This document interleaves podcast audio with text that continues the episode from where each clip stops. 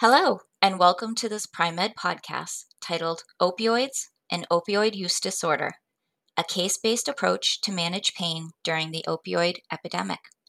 I'm Dr. Danielle Hebert, and I'm an adult nurse practitioner in primary care, as well as an assistant professor and coordinator of the adult gerontology primary care nurse practitioner track in the Tan Chin Fen Graduate School of Nursing at the University of Massachusetts Chan Medical School. While this episode is relevant to all primary care clinicians, it's part of a curriculum I've developed with PrimeMed and designed specifically to help nurse practitioners earn the pharmacology credits they need to maintain their licensure. Check out the other courses within the curriculum at www.primed.com/Hebert. Thank you for joining me as we dive into the recent data regarding the growing opioid epidemic and what we, as primary care clinicians, can do to improve the care and safety of our patients. We'll begin with a brief review of the current evidence for managing controlled substances and then apply this information using case studies to address common patient scenarios in primary care. First, I want to just review some facts and data on the opioid epidemic. For me, having been in nursing for over 26 years, with 16 of those years as a nurse practitioner, I have witnessed the pendulum shift in healthcare's approach to pain management, from the implementation of pain as the fifth vital sign to the realization of the consequences of this action that, when combined with other contributing factors, has led us to the opioid epidemic.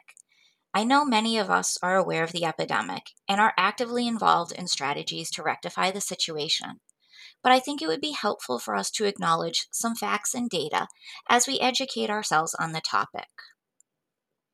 The following information that I'm sharing with you is from the CDC website and is current as of September 2023. From the year of 2020 to 2021, we saw an increase in drug overdose deaths of more than 16%, with approximately 107,000 overdose deaths occurring in 2021, which was 6 times the number that had occurred in 1999. More than 75% of those deaths involved an opioid. During that same year, the number of deaths due to opioids rose by more than 15%. Synthetic opioid-related deaths increased more than 22%, and deaths involving heroin decreased about 32%, but the number of deaths related to prescription opioids remained the same. As the audience may have different levels of experience, I thought it would be helpful for us to review the drug schedules provided to us by the Drug Enforcement Agency, or the DEA. There are 5 categories within the schedule, categorizing drugs according to acceptable medical use and the potential for abuse or dependency. Schedule 1 drugs are those that are not accepted for medical use and that possess a high potential for abuse. Examples of drugs in this category include heroin, marijuana, and ecstasy. Schedule 2 drugs are considered to be dangerous with a high potential of abuse and may cause physical or psychological dependence.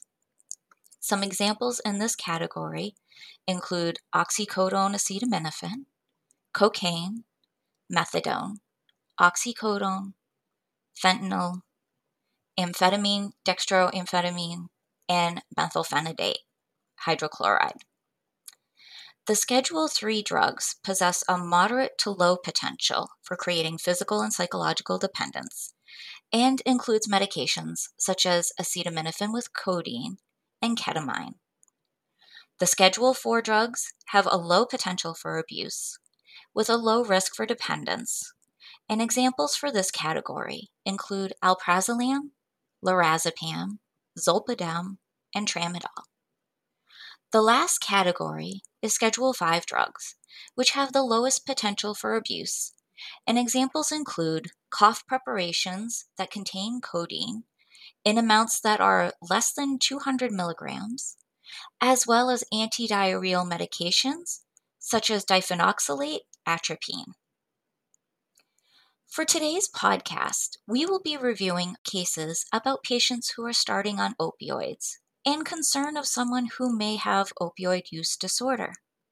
I will present each case and provide you insight on how I will approach and manage the content for the case.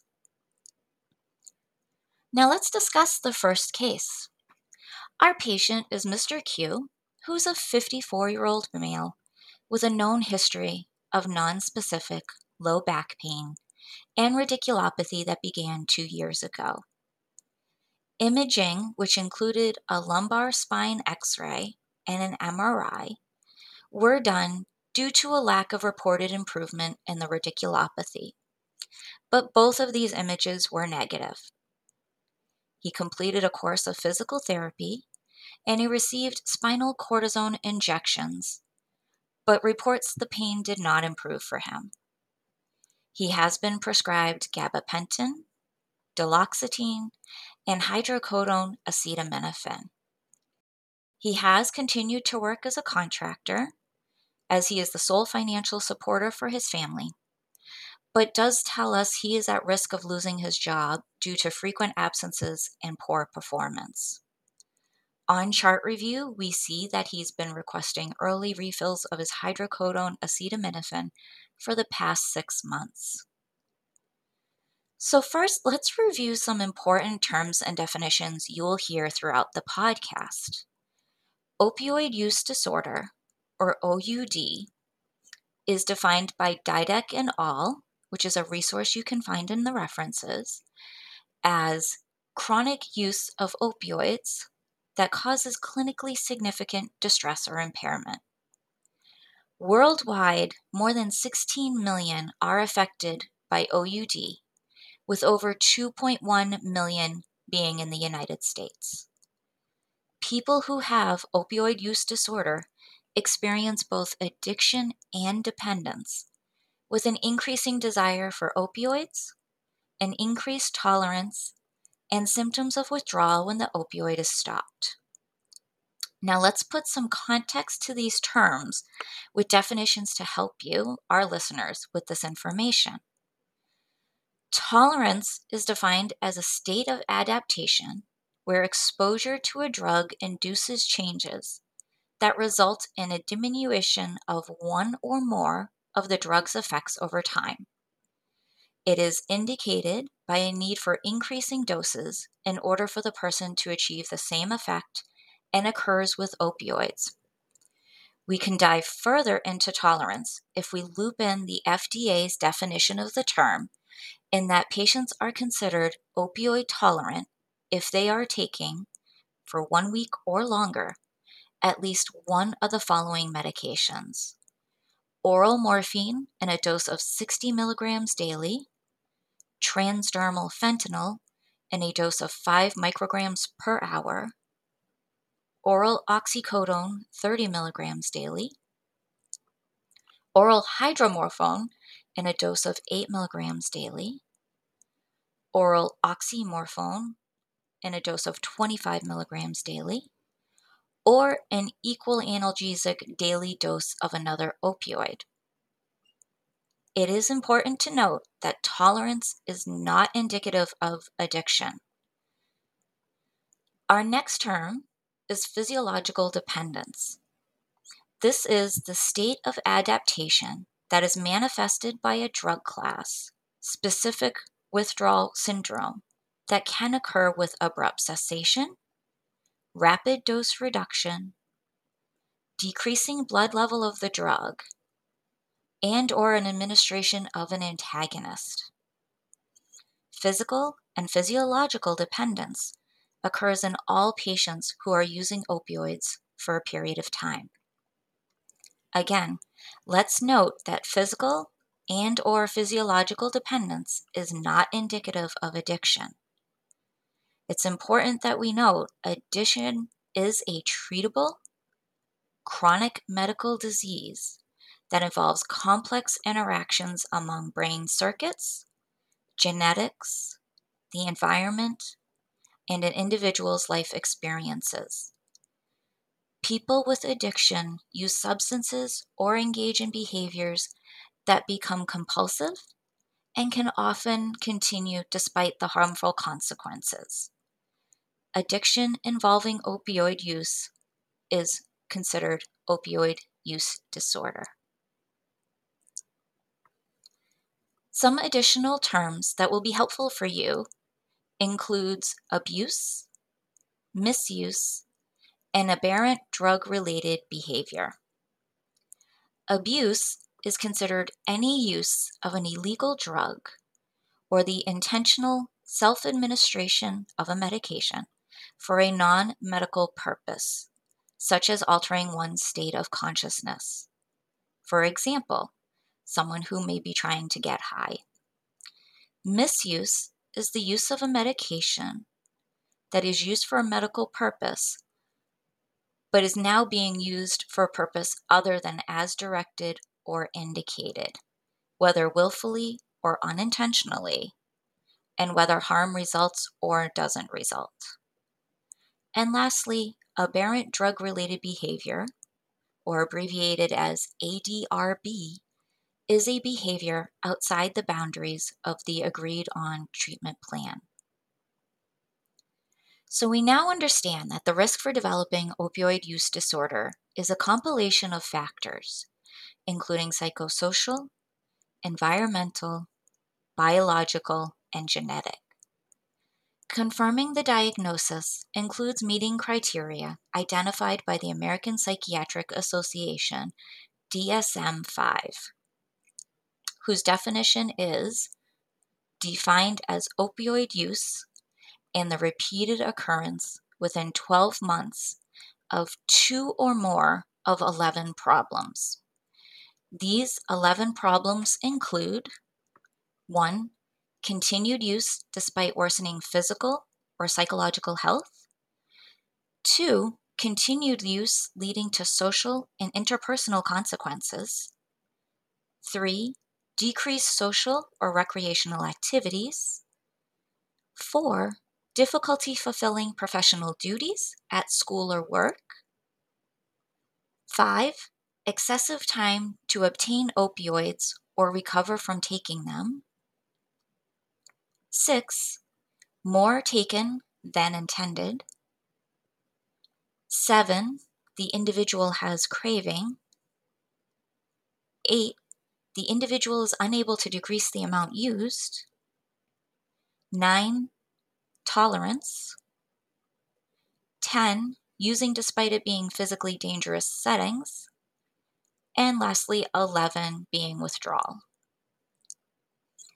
If we apply this information to the case, we can see that Mr. Q meets the diagnostic criteria as he has difficulty fulfilling his work duties, demonstrated by frequent absences and poor performance, and is likely taking more than intended as he is requesting early refills.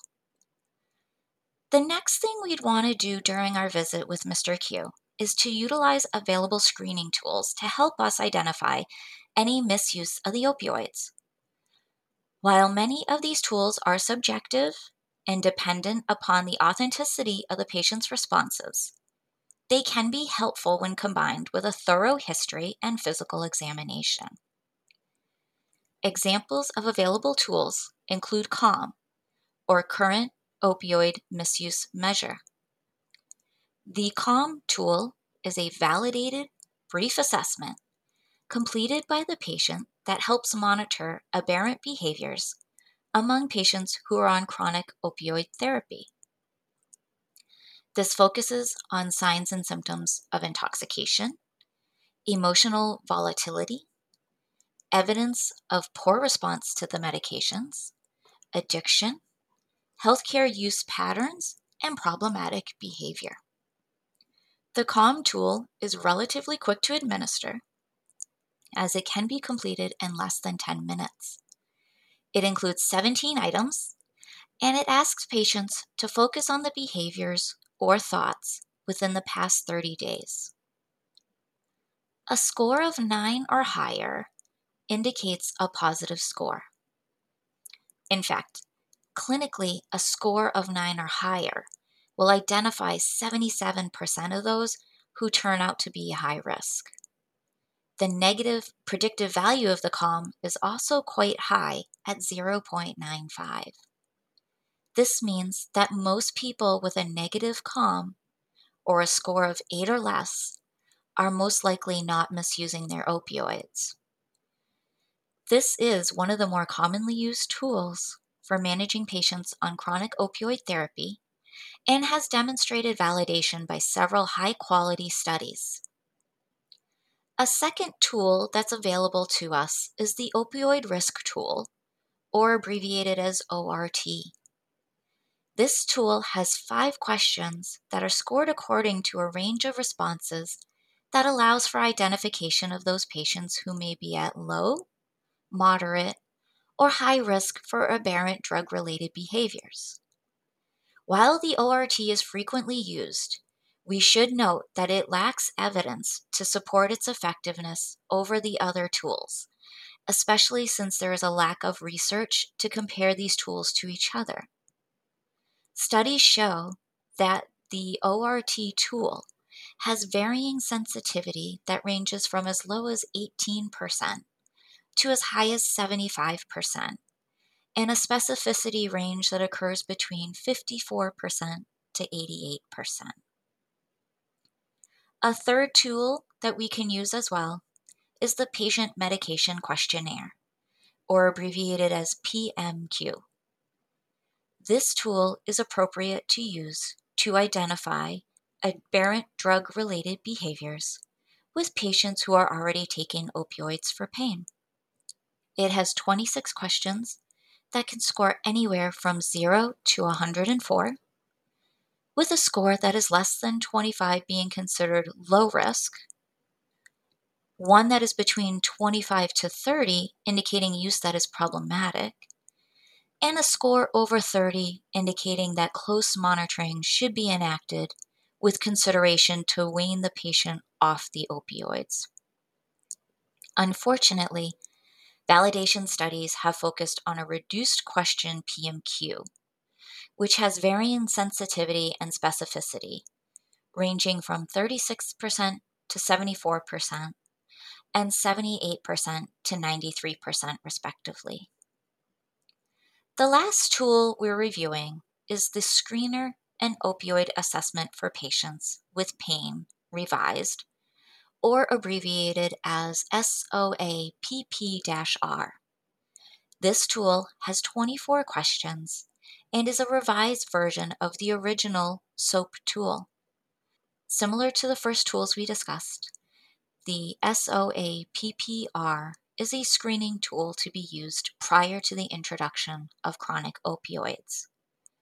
Scores can range from 0 to 96, with a score of 18 or more indicating the patient is at high risk for misuse.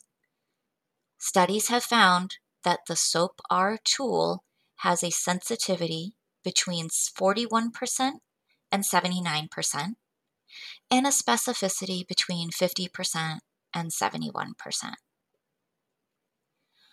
An additional tool I would use would be to access my Prescription Drug Monitoring Program, or abbreviated as PDMP.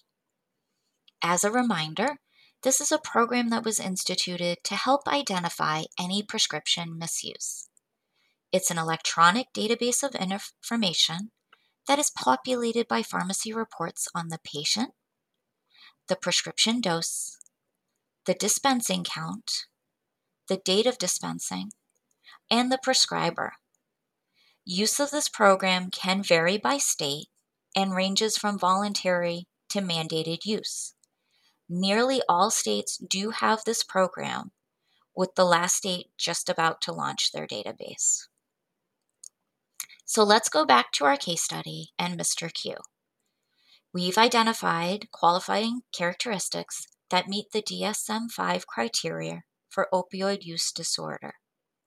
Let's say we've chosen to complete the COMM tool, or the current opioid misuse measure, and he scored a score of 16, which indicates aberrant drug-related behaviors have occurred. We accessed our prescription drug monitoring program and do not see that he has filled any additional prescriptions from other providers. We do a review of outside notes, and we see that he's been to the emergency department twice for low back pain and one urgent care visit for the same reason, but none of which resulted in an additional prescription for opioids being dispensed. So what do we want to do next?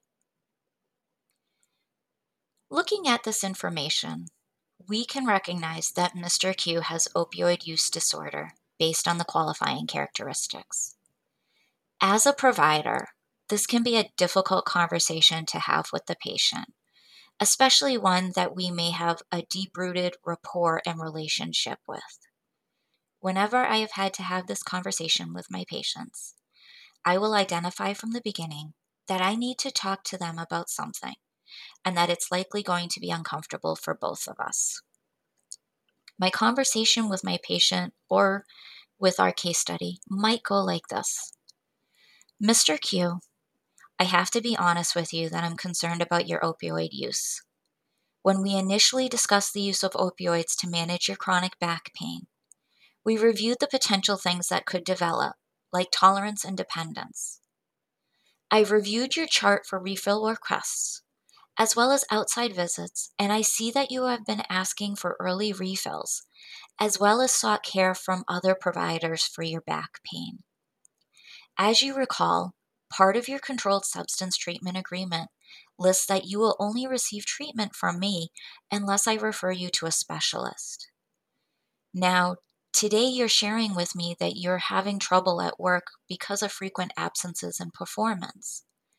I would really like to hear from you what your thoughts are on your use of your pain medication, your work, and your back pain.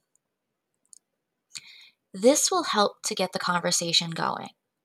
And to be honest, I've had it go in both of these directions. One, where with open discussion and rapport, my patient is able to see and understand the current situation and the risks associated with their behaviors. Or two, I've had patients become angry and defiant, and they do not want to accept the conversation or the identification of their behavior. As providers, we have to be ready for both of these instances to occur. But please remember, you do not have to accept patient behavior that is aggressive or threatening. You have the right to secure your safety and end those visits with a plan to readdress when the patient has had time to calm down. In an effort to address the opioid epidemic, the Mainstreaming Addiction Treatment, or abbreviated MAT, Act has expanded availability of treatment through the elimination of the Data Waiver or X-Waiver program. This change went into effect as of December 2022, and it allows all providers who are registered with the DEA to prescribe buprenorphine for opioid use disorder if it is permitted by applicable state laws. Now let's quickly review buprenorphine, as this may be a new medication that you're not familiar with. It is approved by the FDA for opioid use disorder, and it is an opioid partial agonist that can help diminish effects of physical dependency through control of withdrawal symptoms and cravings. It has a lower potential for misuse, but can still produce euphoria or respiratory depression when used in low to moderate doses. Due to this, it is available with naloxone, which can decrease the risk of diversion and misuse with the medication. It comes in available forms such as sublingual tablet or film, a buccal film, and also an extended release injection. In order for the patient to begin treatment with buprenorphine, the patient has to refrain from use of opioids for 12 to 24 hours and be in the early stages of withdrawal. It's important to note if they are not in this stage, there is the risk of an acute withdrawal occurring. It's also important that patient education include avoidance of all illegal drugs, alcohol, sedatives, and tranquilizers due to the risk of respiratory depression leading to an overdose or death. There is no defined time frame for how long the patient should be on buprenorphine, although it is recommended that they stay on the medication for a minimum of 12 months. Treatment should be tailored to your individual patient, and it's quite possible that it may need to be prescribed indefinitely.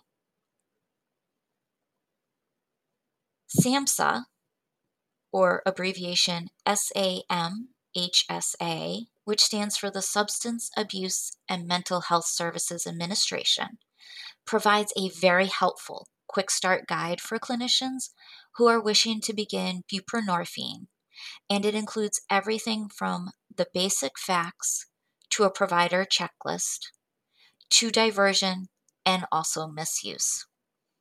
It provides a great detailed summary of dosing and recommendations for day 1, day 2, and scheduled maintenance therapy with buprenorphine. So now that we've reviewed a lot of information, let's go back to Mr. Q. Let's say he had been receptive to the conversation and he accepted that he had opioid use disorder. What I would first do is identify when he last had any opioids. For this, we can use the Clinical Opioid Withdrawal Scale, or what is abbreviated as COWS for short, and this will help us to determine if he is experiencing withdrawal symptoms. Withdrawal syndrome may include symptoms such as stomach cramps, diarrhea, rhinorrhea, sweating, elevated heart rate, increased blood pressure, irritability, dysphoria, hyperalgesia, and insomnia. COWS as a tool provides scores for 11 withdrawal symptoms, such as pulse rate, sweating, and restlessness, but this is not an inclusive list. The total score on COWS categorizes the level of withdrawal that the patient may be experiencing, ranging from a score of 5 to 12 for mild, 13 to 24 for moderate, 25 to 36 for moderately severe, and 36 or more indicating severe withdrawal. If he was in the window of 12 to 24 hours from his last opioid use, and in the early stages of withdrawal, as indicated by a COWS score more than 12, then I could start Mr. Q on treatment with buprenorphine naloxone at a low dose of 2 milligrams for buprenorphine and 0.5 milligrams for naloxone in a sublingual format in the office, closely following the SAMHSA induction guide. The induction phase for buprenorphine can last up to 7 days, while the maintenance phase is achieved once there's a marked reduction in the patient's cravings, opioid misuse is diminished or absent, and there are no further withdrawal symptoms occurring. Despite the introduction of the buprenorphine, Mr. Q may still experience some withdrawal symptoms during his induction phase, and it's important that we're supporting him with treatment. For anxiety, we could prescribe him clonidine, and for any GI complaints such as diarrhea, nausea, or vomiting, we could prescribe loperamide for him. We want to make sure that we're closely monitoring him and following the guidance of the SAMHSA Quick Start Guide. Additionally, we would want to provide Mr. Q with a prescription for naloxone, as the risk of death is the highest in the first 4 weeks of treatment, as well as the first 4 weeks following completion of treatment. It's also important that he receive thorough patient education to make sure he understands that he has to avoid all illegal drugs, alcohol, sedatives, and tranquilizers while he's taking this medication due to the risk of respiratory depression that could lead to overdose or death. While Mr. Q is with me, I would also obtain a basic set of labs inclusive of CBC, a complete metabolic panel, HIV, hepatitis A, B, and C, and a urine drug test to make sure there were no other substances in his system. I also want to make sure that I'm connecting him with available community resources, as well as my social worker, to ensure we have provided him every tool to make him successful and safe. Effective treatment for opioid use disorder should incorporate a cognitive behavioral approach, and we should refer him to, as well as encourage him, to participate in self-help groups, such as Narcotics Anonymous. I would also refer him for cognitive behavioral therapy to support his treatment in combination with medication-assisted treatment, or MAT. He would require close monitoring with this medication, including monthly urine drug screening and regular checks of the PMDP to ensure he's not receiving opioids from an outside source. Now, it's important to recognize you may not be comfortable to provide buprenorphine treatment, depending upon your experience thus far in primary care. If this is the case, or if you felt he would benefit from methadone treatment instead, then you would want to refer Mr. Q to a treatment program. Our next case will review the initiation of an opioid prescription for chronic non-cancer pain. Our patient is Mr. V, who is 68 years old and has severe osteoarthritis of the left knee, but cannot be approved for surgery until he has lost 40 pounds. He has been seeing you and his orthopedist regularly for the last few years because the pain has been worsening. Unfortunately, with the worsening pain, his mobility has also decreased, and he's now gained 30 pounds, which is compounding his knee pain. He has completed 2 courses of physical therapy and has been receiving cortisone injections every 4 months for the past 2 years. The injections just don't seem to be lasting as long as they used to, so he's now also been using ice, a knee brace, and ibuprofen around the clock, but his pain level continues to remain at an 8 out of 10. While he has been resistant to opioid use in the past due to fear of addiction and side effects, he is hoping you'll prescribe him something for the pain so he can try to lose the weight and have his surgery, as he feels with some pain control he could initiate a walking regimen with his wife. Now, this sounds like a common presentation for patients who are dealing with osteoarthritis of the knee, but often can't have the surgery they need because of their weight. There are many non-pharmacological treatments that can be tried for chronic pain, such as what Mr. V is experiencing. Some of these treatments include massage or myofascial release, ultrasound, regular exercise regimen like walking or aquatics, yoga, and cognitive behavioral therapy. In this case, we do know that Mr. V has been dealing with osteoarthritis for several years, and that he has attempted these conservative and non-opioid measures with some relief, but the pain has gradually worsened and these measures are no longer effective. While it seems reasonable to initiate chronic opioid treatment, it is not a decision to be made lightly, and we must consider the potential risks and side effects, including addiction, dependence, tolerance, abuse, overdose, sedation, dizziness, nausea, vomiting, and constipation. As a reminder, opioids should not routinely be used for chronic pain, given the known risks, and because data shows only minimal benefits occur over placebo. Opioids should only be initiated for the treatment of chronic non-cancer pain when the following hold true. 1. An alternative lower-risk therapy has not provided sufficient pain relief or cannot be used, such as contraindications to non-opioid analgesics. And 2. Pain is adversely affecting a patient's function and or quality of their life. And 3. When the potential benefits of opioid therapy outweigh potential harms. And lastly, 4, after discussion with the patient of all risks, benefits, and alternatives to opioid therapy has occurred. Now let's review Mr. V's history and evaluate him for any opioid use disorder risk.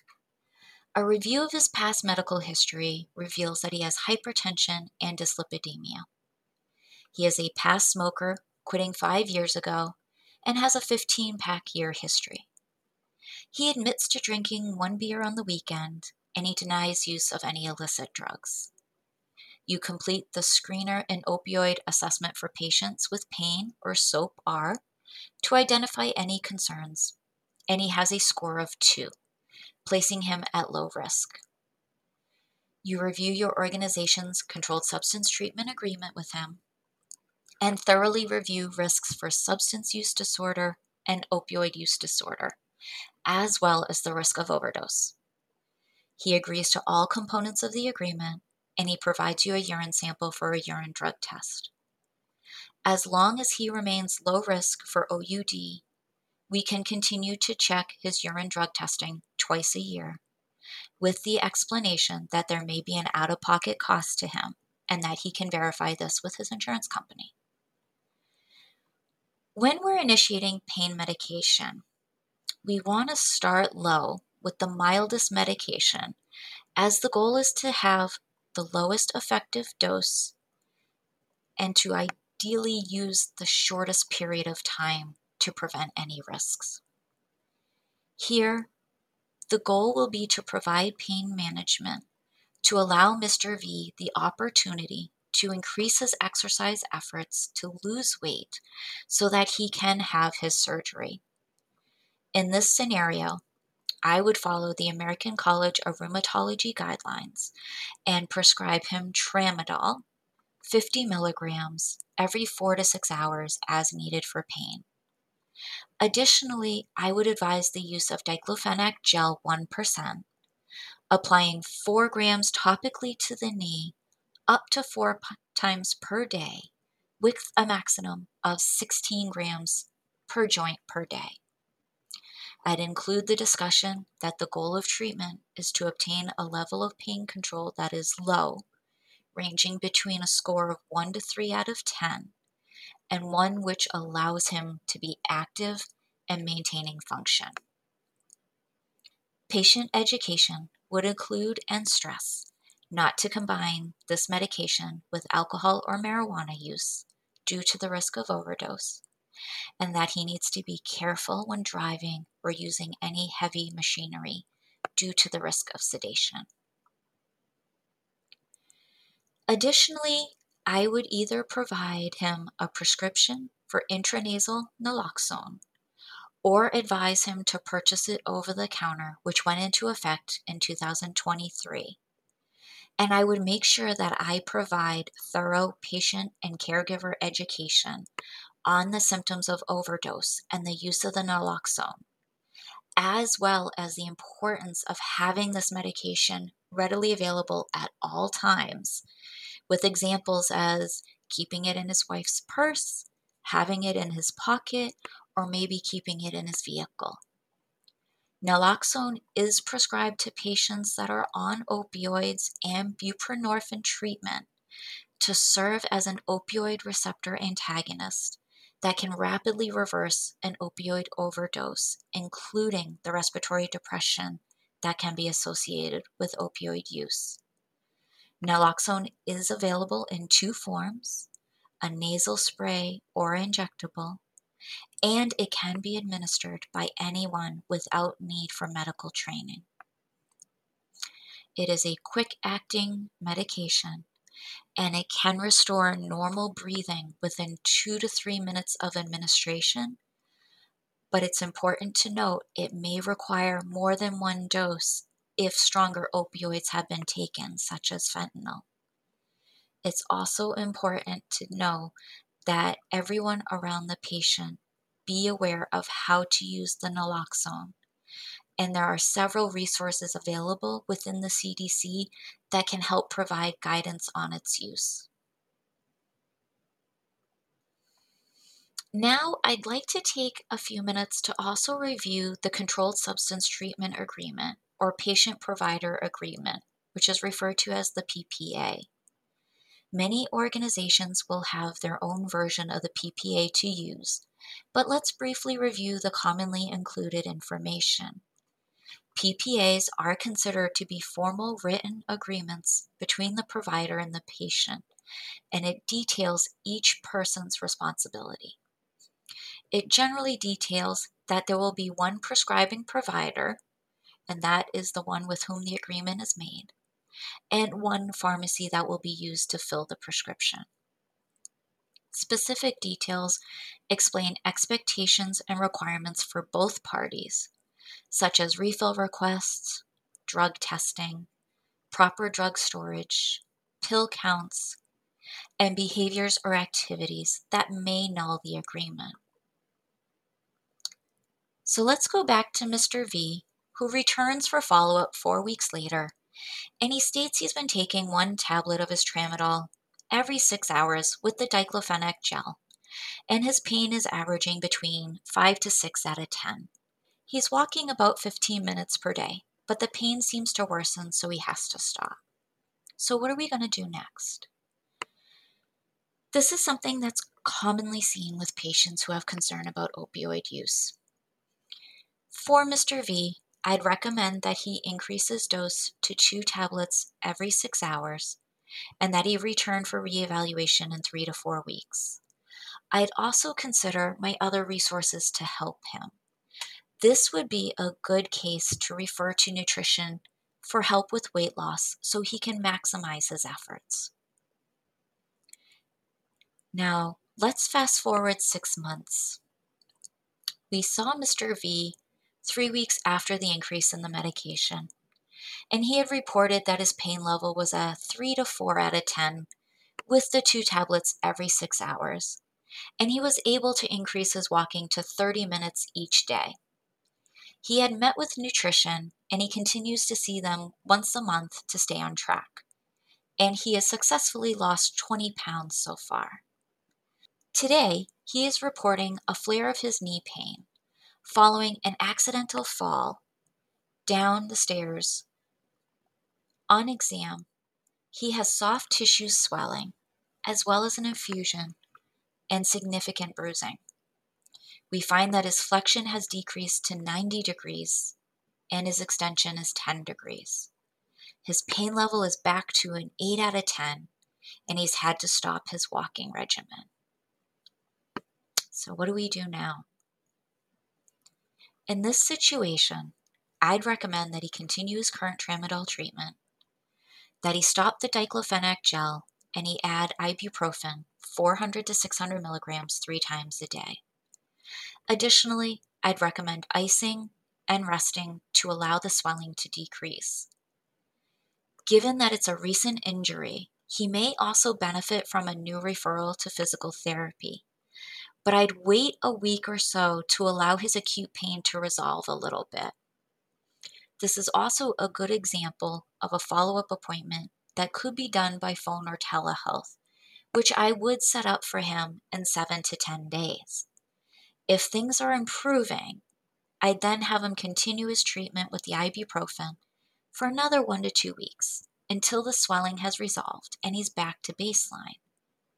But if he's telling me he's not improving, at that point, I would refer him to physical therapy as well as orthopedics, because it's possible a potential cortisone injection could help to reduce his inflammation and swelling.